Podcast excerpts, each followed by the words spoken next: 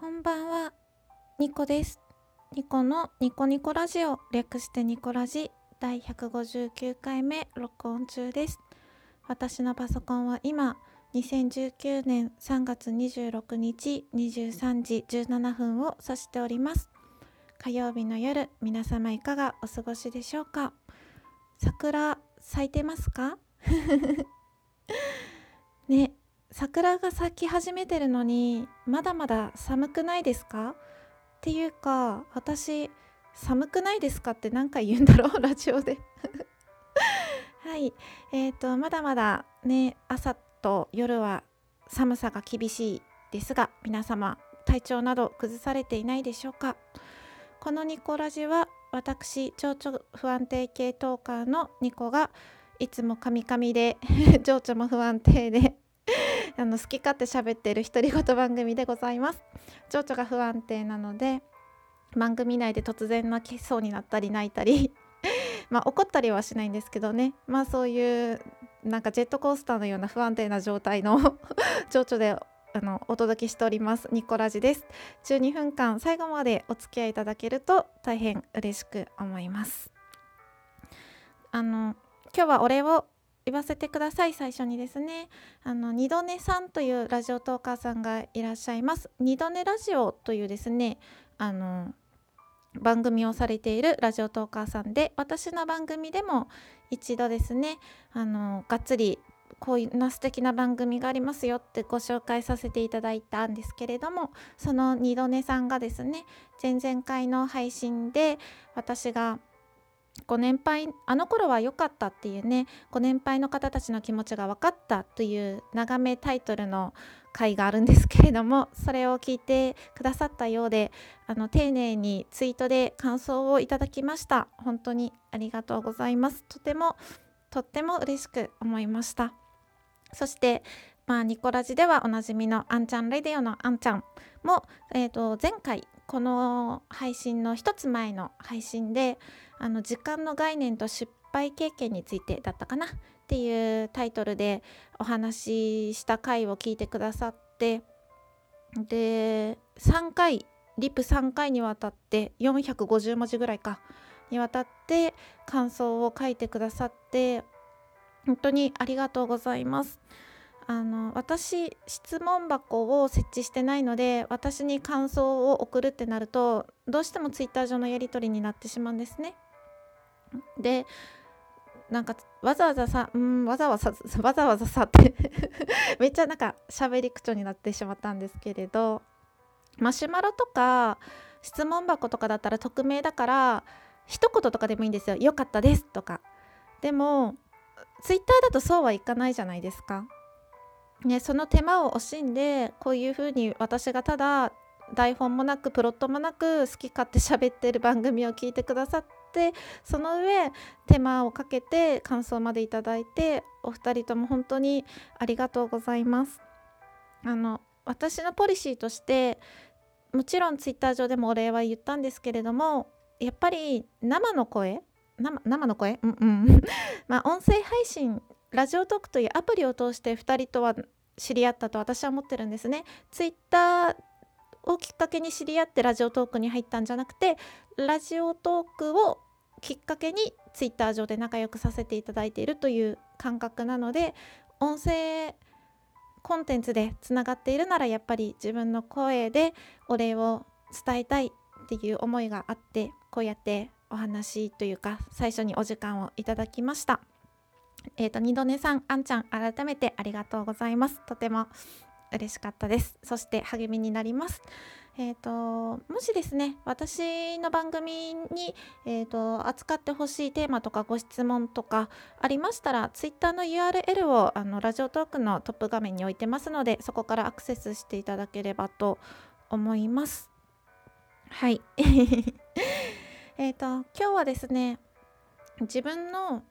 価値についてお話ししたいと思っててここ数年感じてることだったんですけれど私は自分自身に価値がないって思ってたんですね。自分がただ普通に生活して生きてるだけでは価値がないって思ってました。そりゃねあの私の両親親からしたら大事な多分娘だしあの生きてるだけで元気なだけでいいんだよっていう感覚はあるかもしれません私の親が私に対してはね。うん、でもきっとそれがだけじゃなくてできれば結婚してほしいとかできれば孫の顔を見たいとかなんだろうなうんそういう部分も求めてるとは思います。うん、でも家族以外の他人ですよね言ってみれば友達とかうーん知り合いとか 社会人になってから知り合ったいろんな人たちとかそんな人たちにとって私はその人たちに何かしらのメリットを与えないと価値がないって思ってたんです。私の価値は他人に何かメリットをあの与えることができるっていうのが私の価値だって思ってたんですよ。うん、例えば仕事だったら私が仕事で役に立つことが私の価値につながるって思ってたんですね。うん、だから役に立たなかったら私の存在はむしろマイナスだと思ってたんですよ。まあ仕事はあの給与というお金が発生する場なので労働のとその対価によって成り立っているものなのでもちろんあの役に立つっていうのは当たり前のことなんですけれどもそれ以上に例えばうーん上司が困ってたらまあ上司の仕事を私が負担するぐらいの。で初めて私はそこで自分の価値があるって思えたしまあ他の人たちも同じように困ってることがあったら私が役に立つことでそこで初めて私の価値が生まれるって思ってたんですね。だから普通に仕事をしてるだけでは私の価値はゼロぐらいの 気持ち、うん、だったんですよ。でまあ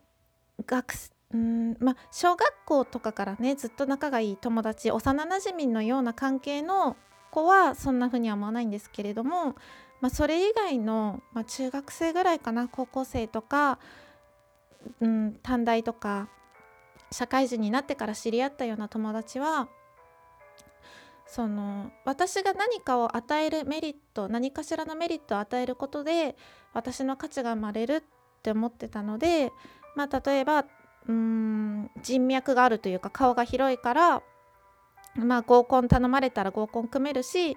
誰か紹介してって言われたら紹介男性も女性も紹介することができるしそういうことで役に立ってるからこの人は私と仲良くしてくれるんだろうなって思ってたし、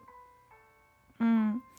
あのまあ、例えばいろんなお店を知ってるし、まあ、お店の人とも知り合いだからちょっと安くねご飯が食べれるとかなんか予約が取りやすいとか まあそういうビビたるものなんですけれどもそういうこともまあ、私と仲良くしていれば他人もそういうメリットを享受できるというかそれが私の価値につながってるってずっと思ってました。でそれを逆を言えばものすごく汚いんですけど逆に私がメリットを与える代わりにじゃああなたは私にどんなメリットをくれるのっていう視点で見てたことも確かです。うん、無条件ではなかったような気がします。けどラジオトークとか他の、まあ、私の SNS の媒体とかでここ23年友達と呼べる人たちができて実際に会ったり遊んだりしてたんですけどそういう SNS 上とかインターネット上のつながりって私は利害関係がない場所だって思ってたからものすごく自分の偏った考え方とか価値観とかをあの話してたしラジオトークでも。話してたし他の媒体でも自分の心の思うままにいろんなことを発信してたんですね。それって言ってみれば他人の目を怖がっていないほぼほぼ本心な私 なんですよ偽っていない私と言いますか。うん、でそれを私はまラジオトークにしても他の媒体にしても聞き直したり見直したりした時に私こんなことをは発信してるすごく性格悪いなとか めちゃくちゃ思ってたんですよね。すっごい私ブラックだなって思ってたんですよ。でもそんなブラックな私に対してみんなすごく優しいんですよね。びっくりするぐらい。私はあなたたちに何のメリットも与えてないのにどうしてこんなに優しくしてくれるんだろうって思ったしなんか会った時にプレゼントをくれたりいろんなことをよくしてくれたりどうしてそんな風になんか価値がない私にそういう風に優しくしてくれるんだろうってすごく感じてたんですよ。うん、でなんか私のために一生懸命あのこっちに来た時はどこどこに行こうとかいろいろ考えてくれたり、うん、お店を予約してくれたりそういうのが私にとってはお店を予約するとかプランを立てるっていうのは私の役目っていうか今まではですね地元でつながってた知り合いとか友達に対しては私の役目だと思っててそれでプランを立てるとか予約をするっていうことで役に立つからメリットがあるから